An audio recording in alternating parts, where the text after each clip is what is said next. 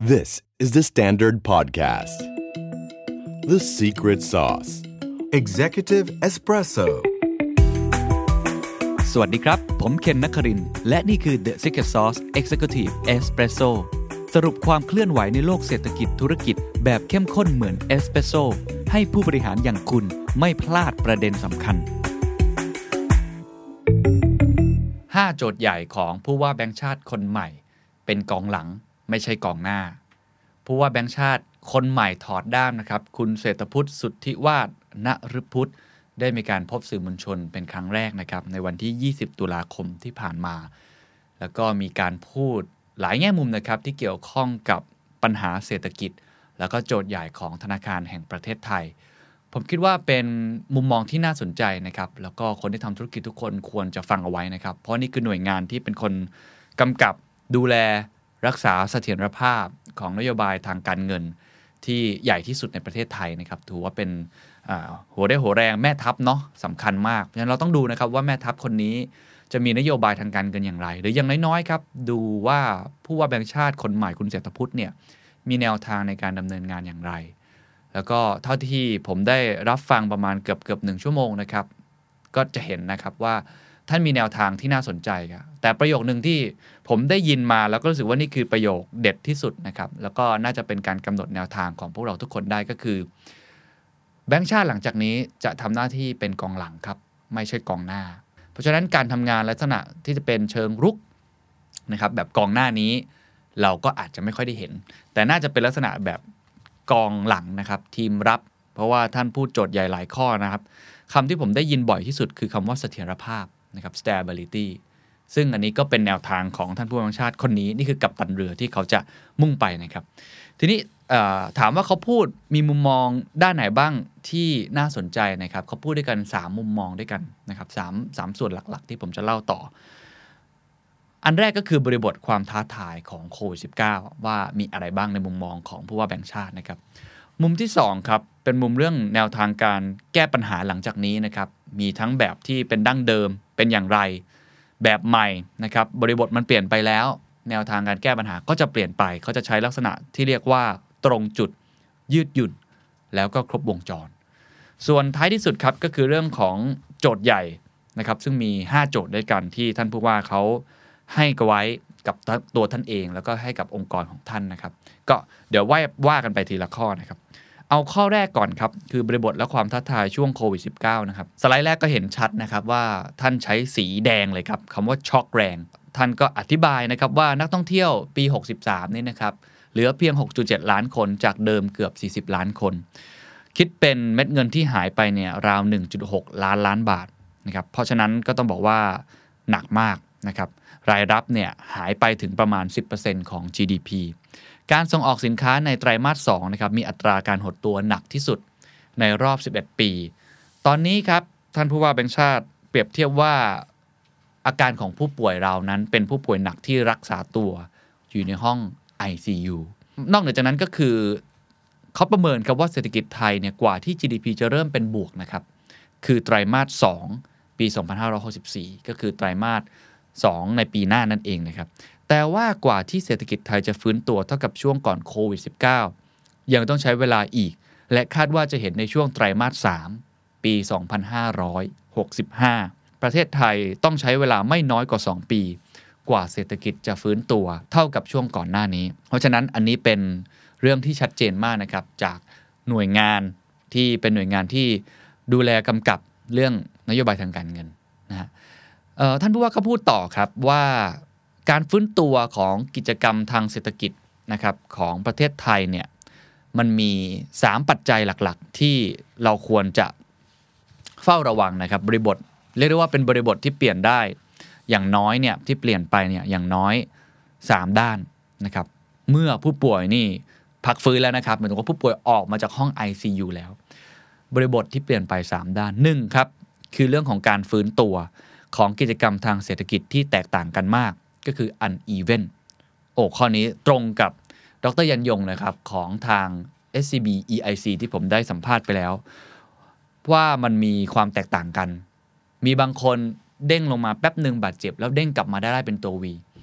แล้วก็มีอีกหลายธุรกิจนะครับที่เด้งลงมาแล้วเด้งลงไปเลยไม่กลับมามันไม่เท่าเทียมกัน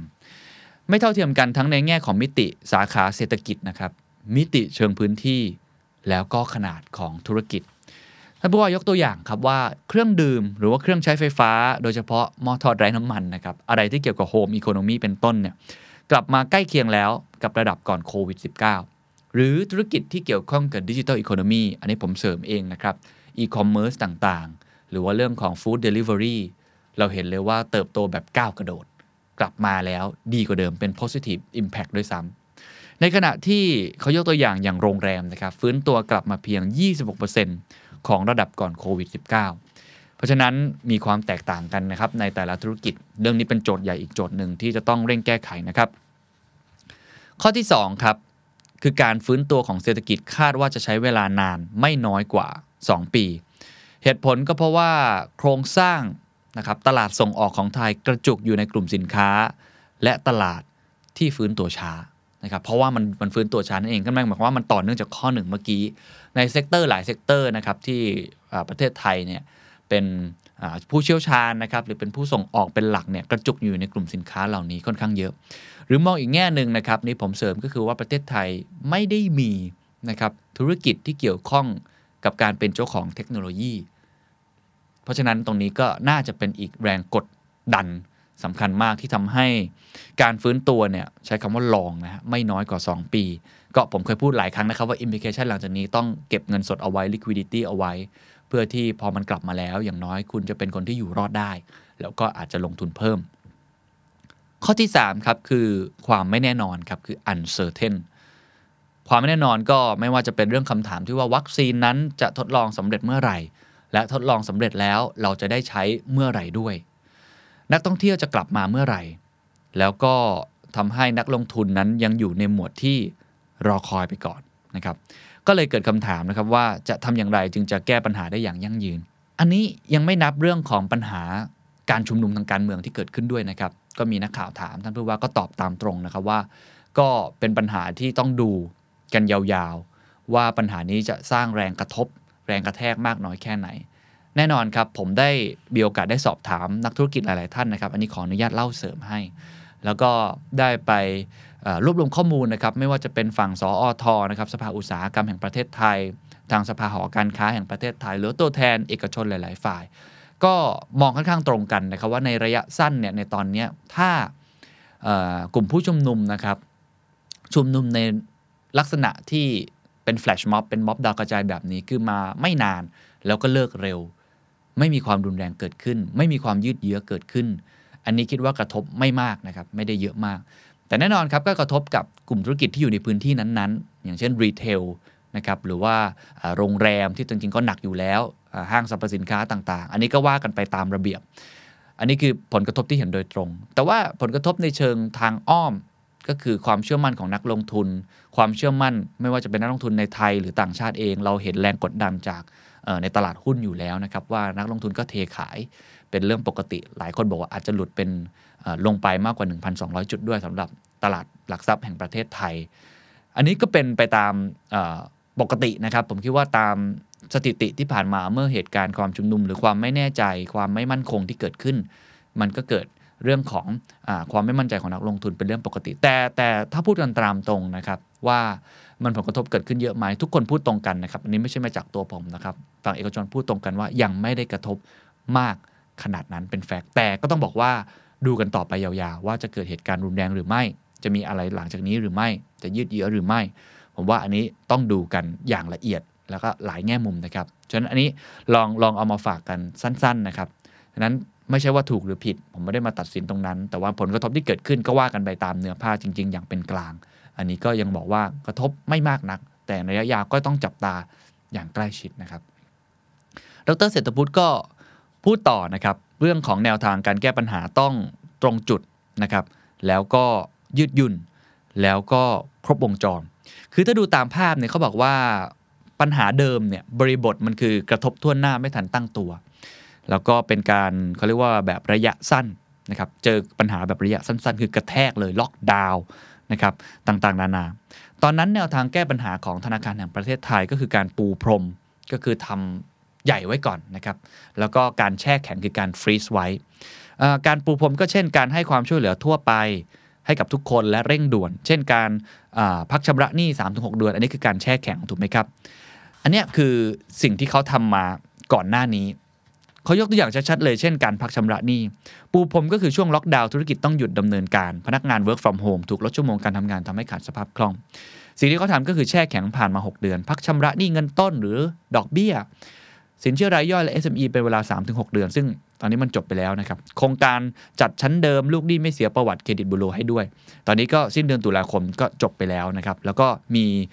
ทิศทางที่ชัดเจนมาแล้วจากธนาคารแห่งประเทศไทยด้วยซ้ำนะครับเดี๋ยวผมจะเล่าต่อไปแต่ว่าหลังจากนี้ครับต้องบอกว่าแนวทางการแก้ไขปัญหานั้นต้องเปลี่ยนนะครับกรอบจะต้องเปลี่ยนเพราะว่าบริบทเมื่อกี้พูดไปแล้ว uneven long uncertain ฉะนั้นแนวทางแก้ปัญหาท่านผู้ว่าแบงก์ชาติมองว่าจะแก้ปัญหาแบบปูพรมหรือแช่แข็งไม่ได้อีกต่อไปจะต้องใช้หลักการ 3-4 อย่าง1ครับตรงจุดคือ targeted 2ครับยืดหยุ่นคือ flexible และ3ครับครบวงจรคือ comprehensive ในวงเล็บครับต้องลดแผลเป็นนะครับลดสกาแล้วก็คำนึงถึงผลข้างเคียงด้วยท่านผู้ว่าบอกว่าธนาคารแห่งประเทศไทยครับจะต้องเตรียมเครื่องมือไว้ให้ครบนะครับเนื่องจากปัญหาที่เจอมีเข้ามาเนี่ยมันหลากหลายมากรวมถึงการฟื้นตัวของโควิด -19 ในครั้งนี้มันนานไม่แน่นอนค่อนข้างสูงแล้วก็ยาวด้วย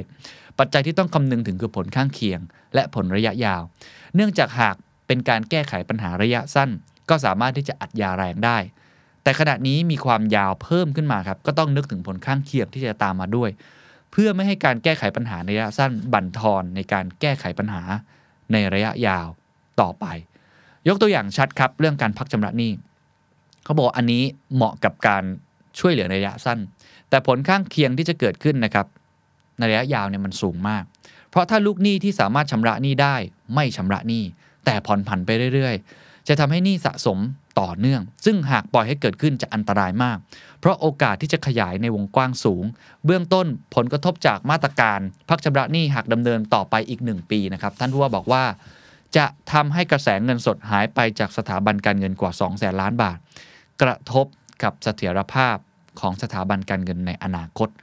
ก็อันนี้พูดชัดนะครับว่าหลายคนที่เป็นกังวลนะครับว่าพักชำระหนี้แล้วมันจบพีเรียดนี้แล้วจะยังไงต่อชัดเจนนะครับว่าเขากังวลเรื่อง moral hazard ตรงนี้ค่อนข้างมากเลยทีเดียวว่าถ้าเกิดคนเนี่ยที่สามารถชำระหนี้ได้แต่ยังดำเนินยังยืดให้เขาอยู่อาจจะทำให้กระแสเงินสดหายไปจากสถาบันการเงินแล้วก็เรื่องของกระทบกับเสถียรภาพด้วยนะครับเพราะฉะนั้นปัจจุบันครับก็เลยแก้ปัญหาแบบที่ผมพูดไปเช่นตรงจุดก็คือลูกหนี้ที่แข็งแรงแล้วก็ให้ชำระหนี้ตามปกติลูกหนี้ที่ยังต้องการความช่วยเหลือก็ให้สถาบันทางการเงินมีเวลาปรับโครงสร้างหนี้ที่เหมาะสมตามความสามารถของลูกหนี้ flexible ครับยืดหยุ่นก็คือว่าลูกหนี้สามารถติดต่อสถาบันการเงินได้ทุกช่องทางเพื่อขอรับความช่วยเหลือและปรับโครงสร้างหนี้โดยมีกลไกการปรับโครงสร้างหนี้ที่หลากหลายและลดค่างวดขยายระยะเวลาเป็นต้น comprehensive ครับครบวงจรก็คือมีเครื่องมือที่ตอบโจทย์ตามสถานะของปัญหาฉะนั้นอันนี้เป็นสิ่งที่ผู้ว่าแบงก์ชาติพูดชัดเจนนะครับว่าปัญหาที่เกิดขึ้นในขณะนี้ถือว่าเป็นของใหม่ทำให้มีวิธีการรับมือต้องเป็นการลองผิดลองถูกมากขึ้นซึ่งก็ไม่ได้เป็นแค่ในไทยเท่านั้นครับแต่หลายประเทศทั่วโลกก็อยู่ในรูปแบบการแก้ไขที่คล้ายกันเพราะฉะนั้นต้องเน้นเรื่องความยืดหยุ่นในการแก้ปัญหามากๆผมมีลักษณะของการแก้ไขปัญหาในเรื่องของพัฒนาที่หลายคนสงสัยมาถามมาเยอะนะครับพอดีทีมงานก็ทำมาให้เดี๋ยวดูจากอินโฟกราฟิกชุดนี้นะครับว่าในเมื่อธนาคารแห่งประเทศไทยเขาไม่ต่อมาตรการชำระหนี้นะครับตัวนี้นะครับธุรกิจมีทางออกอย่างไรเราก็ลองแบ่งมาให้เนี่ยเขามีประมาณ4กลุ่มด้วยกันครับกลุ่มแรกครับไฟเขียวเห็นไหมฮะตอนนี้ SME ที่เข้ามาตรการมี 1.5 ล้านบัญชียอดหนี้ 1.35 ล้านบาท 60% ครับธุรกิจจ่ายหนี้ได้ตามปกติซึ่งนี้ที่ท่านผู้ว่าแบงก์ชาติเน้นนะครับก็จะให้ออกจากมาตรการเพราะว่าถ้าเกิดกลุ่มนี้ยังอยู่ต่อครับพักต่อชิวๆเนี่ยจะเกิดผลเสียนะครับ 20% ครับไฟเหลืองนะครับธุรกิจไปได้แต่ยังไม่ฟื้นอันนี้ปรับโครงสร้างหนี้กับธนาคารก็คือมีการยืดหยุ่นนะฮะอีกไฟหนึ่งไฟส้มๆแล้วครับเกือบจะแดงแล้วครับ 10% ธุรกิจจ่ายหนี้ไม่ไหวก็ให้พักหนี้ต่อสูงสุด6เดือนเพราะฉะนั้นอันนี้ยังมีการพักหนี้ต่อนะครับเพียงแต่ว่าไม่ใช่ทั้ง 100% เท่านั้นเองเห็นไหมครับว่ามันเริ่มตรงจุดมากขึ้นมันเริ่มยืดหยุ่นมากขึ้นนะครับซึ่งอันเนี้ยก ลุ่มที่ยังไม่สามารถกลับมาชำระได้เนี่ยธนาคารแห่งประเทศไทยเนี่ยเขาจะให้สถาบันทางการเงินเจ้าหนี้เนี่ยพิจารณาขยายระยะเวลาการชำระหนี้เป็นรายกรณีซึ่งต้องบอกว่าได้ไม่เกินอีก6เดือนนับจากสิ้นปี2563นั้นเขายืดต่อนะครับต้องบอกหลายคนที่สงสัยมาเนี่ยยืดต่อนะครับเพียงแต่ว่าเขาประเมินมาน่าจะประมาณ 10% อีก 6% ครับธุรกิจที่ยังติดต่อไม่ได้สีแดงเลยครับอันนี้ต้องเร่งติดต่อธนาคารเห็นไหมครับมันมีความ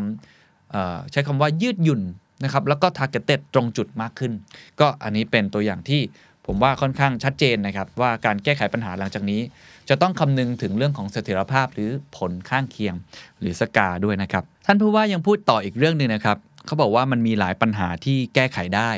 แต่ว่าต้องใช้เวลา5อย่างด้วยกันครับข้อที่1คือควบคุมสถานการณ์โควิด-19 ได้ดีนะครับข้อที่2ครับเสถียรภาพการเงินอยู่ในเกณฑ์ดีข้อที่3ครับเสถียรภาพด้านต่างประเทศเข้มแข็งข้อที่4ครับหนี้สาธารณะยังต่ำกว่าเพดานหนี้และข้อที่5ครับตลาดแรงงานมีความยืดหยุ่นมากขึ้นเขาได้พูดหลายแง่มุมนะครับที่ผมคิดว่าอยากจะมาเล่าบอกต่อที่น่าสนใจ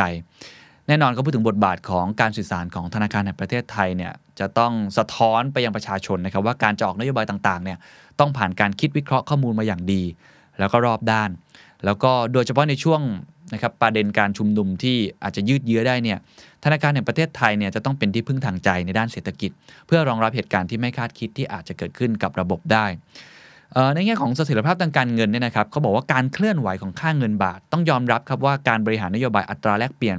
ทางแบงก์ชาติเนี่ยจะดูสาเหตุและปัจจัยโดยรอบเช่นหากดูข้อมูลย้อนหลัง5ปีครับจะพบว่าการเคลื่อนไหวของค่าเงินบาทกว่า 85% มีผลจากปัจจัยของทิศทางค่าเงินสกุลหลักได้แก่ดอลลาร์สหรัฐแล้วก็ค่าเงินสกุลหลักในภูมิภาคโดยมีเพียง 15% เท่านั้นที่มาจากปัจจัยในประเทศเพราะฉะนั้นวิธีการจะบริหารนโยบายอัตราแลกเปลี่ยนเนี่ยเขาก็จะดูจากสาเหตุหลักๆเพราะฉะนั้นอันนี้ 85% เนี่ยมันมาจากสกุลเงินหลักนะครับของประเทศไทยเพียงแค่ 15%ขณะเดียวกันครับค่าเงินบาทที่แข็งค่ากว่าสกุลเงินอื่นท่านผู้ว่าบอกว่าเป็นผลมาจากการเกินดุลบัญชีเดินสะพัดที่สูงกว่า 30,000 ล้านดอลลาร์สหรัฐซึ่งในเกาหลีใต้และก็ไต้หวันก็ต่างเกินดุลเช่นกันแต่เขาก็สามารถบริหารได้โดยการผลักดันเงินทุนเคลื่อนย้ายทำให้เงินออกไปต่างประเทศหรือที่เรียกว่า recycle flow นะครับเช่นการลงทุนในต่างประเทศเป็นต้นดังนั้นโจทย์ใหญ่ของไทยครับจึงอยู่ที่จะบริหารค่าเงินผ่านการ recycle flow อย่างไรก็เห็นเลยไหมครับว่าเขามีวิธีการวิเคราะห์นะครับในสาเหตุแล้วก็ลองดูโจทย์ต่อไปว่าจะแก้ไขยังไงต่อไปแต่ว่าสิ่งที่ผมคิดว่าเป็นไฮไลท์นะครับในมุมมองของผมก็คือคำพูดนี้ครับท่านพูดว่าการจะให้มาตรการทางการเงินเป็นตัวขับเคลื่อนหลักคงเป็นไปไม่ได้เพราะภาคท่องเที่ยวการบริโภคซึ่งเป็นเครื่องมือสร้างความต้องการหรือว่าดีมานด์นั้นแบบหลักเนี่ยมันหายไปจากประเทศไทยจะให้ฝั่งนโยบายทางการเงินหาดีมานด์มาทดแทนนั้นคงไม่ใช่แต่ต้องอาศัยเครื่องมืออื่นเข้ามาช่วยแทนขณะที่ฝั่งการเงินครับจะต้องทำให้ไม่เป็นอุปสรรคต่อการฟื้นตัวของเศรษฐกิจหากเปรียบเทียบกับทีมฟุตบอลแล้วนโยบายการเงินไม่ใช่กองหน้าแต่เป็นกองหลังซึ่งมีความสำคัญมากแต่ก็มีข้อจำกัดท่านมองว่าส่วนอื่นๆนะครับก็คือนโยบายมาตรการด้านการคลังนะครับมาตรการกระตุ้นต่างๆเนี่ยซึ่งถ้ามีโอกาสเดี๋ยวคงได้คุยกับคุณอาคมรัฐมนตรีว่าการกระทรวงการคลังด้วยก็ชัดเจนนะครับว่ายังไงครับเขามองว่าฝั่งการเงินเนี่ยควรจะเป็นกองหลังนะครับส่วนฝั่งเรื่องดีมานด์ต่างๆก็ต้องขับเคลื่อนไปเขาคิดว่ามาตรการด้านการเงินเนี่ยไม่ใช่ตัวขับเคลื่อนหลักนะครับทีนี้มาดูกันต่อครับในประเด็นสุดท้ายก็คือโจทย์ใหญ่หลังจากนี้ว่าท่านผู้ว่าเขามองอะไรยังไงบ้างนะครับโจทย์ใหญ่มี5ด้านครับข้อที่1ครับแก้วิกฤตหนี้อย่างยั่งยืนนะครับทั้งการสนับสนุนและเอื้อให้เกิดการปรับโครงสร้างหนี้ซึ่งการแก้ปัญหาลูกหนี้ต้องมองภาพรวมมากกว่าตัวลูกหนี้อย่างเดียวและต้องมองผลกระทบเซกเตอร์อื่นๆโดยเฉพาะสถาบันการเงินที่รู้จักลูกหนี้ดีที่สุดก็ช่วงที่ผ่านมานะครับแบงก์ชาติก็เลยออกมาตรการเพื่อช่วยปัญหาในกรณีที่มีเจ้าหนี้หลายรายด้วยนะครับข้อที่2ครับรักษาเสถียรภาพระบบการเงินให้เข้มแข็งมีทุนสำรองเพียงพอและสถาบันการเงินสามารถที่จะหล่อเลี้ยงเศรษฐกิจและเดินหน้าต่อไปได้ข้อที่3ครับรักษาเสถียรภาพเศรษฐกิจมหภาคซึ่งต้องมีการปรับโครงสร้างเศรษฐกิจเพื่อรองรับสถานการณ์ใหม่หลังโควิด-19 นั่นก็คือ New Normal นั่นเองข้อที่4ครับอันนี้เป็นในแง่ขององค์กรแล้วครับก็คือความเชื่อมั่นของสาธารณชนซึ่งแบงก์ชาติต้องเป็นหนึ่งในองค์กรที่ประชาชนเชื่อมั่นมากที่สุดข้อที่5ครับประสิทธิภาพการดำเนินงานโดยเป็นองค์กรที่มุ่งผลสำเร็จและก็สร้างความยั่งยืนให้กับเศรษฐกิจแล้วก็สังคมไทย5ข้อนะครับมีเสถียรภาพ ทั้งในแง่ของระบบการเงินแล้วก็เรื่องของเศรษฐกิจมหาภาคนะครับท่านผู้ว่ายังพูดถึงองค์กรภายในด้วยครับบอกว่าเป็นองค์กรที่มีข้อมูลเยอะมากคนเก่งมากมีคนทุ่มเทมากมีความตั้งใจด้วยแต่ไม่ใช่คนที่เก่งเพียงอย่างเดียวองค์กรที่มีคนเก่งแล้วทุ่มเทรวมกันขนาดนี้ควรจะต้องมีอะไรเป็นผลลัพธ์ออกมามากกว่านี้หรือไม่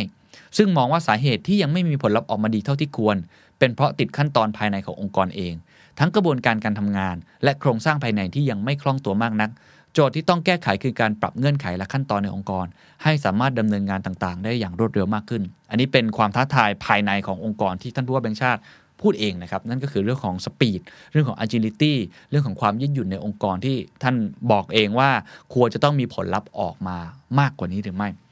นี่คือทั้งหมดนะครับของ5โจทย์ใหญ่ของผู้ว่าแบงค์ชาติผมว่าเราเห็นแนวนโยบายหลายอย่างที่ค่อนข้างเป็นสัญญาณนะครับที่ชัดเจนมากๆนะครับเพราะฉะนั้นหลังจากนี้ทุกท่านก็คงต้องประเมินต่อว่าแนวนโยบายน่าจะออกมาเป็นลักษณะแบบนี้นะครับจะไปปรับตัวกับธุรกิจของท่านต่ออย่างไรนะครับหลายท่านเนี่ยเคยคุยกับผมเนี่ยไม่ว่าจะเป็นนักวิจัยนักเศรษฐศาสตร์นักวางกลยุทธ์ก็มองว่าจริงๆมันมีวิธีการบริหารนโยบายทางการเงินเนี่ยหลายรูปแบบนะครับทั้งเชิงรุกนะครับอย่างในต่างประเทศหลายๆที่ก็ทำ QE นะครับหรือมาตรการที่ค่อนข้างที่จะเรียกได้ว่าเป็นเชิงรุกมากๆกับอีกแบบก็คือเป็นเชิงรับหรือกองหลังนั่นเองก็อันนี้ก็ค่อนข้างชัดเจนนะครับว่าท่านผู้ว่าบอกว่าน่าจะเป็นกองหลังไม่ใช่กองหน้านะครับสวัสดีครับ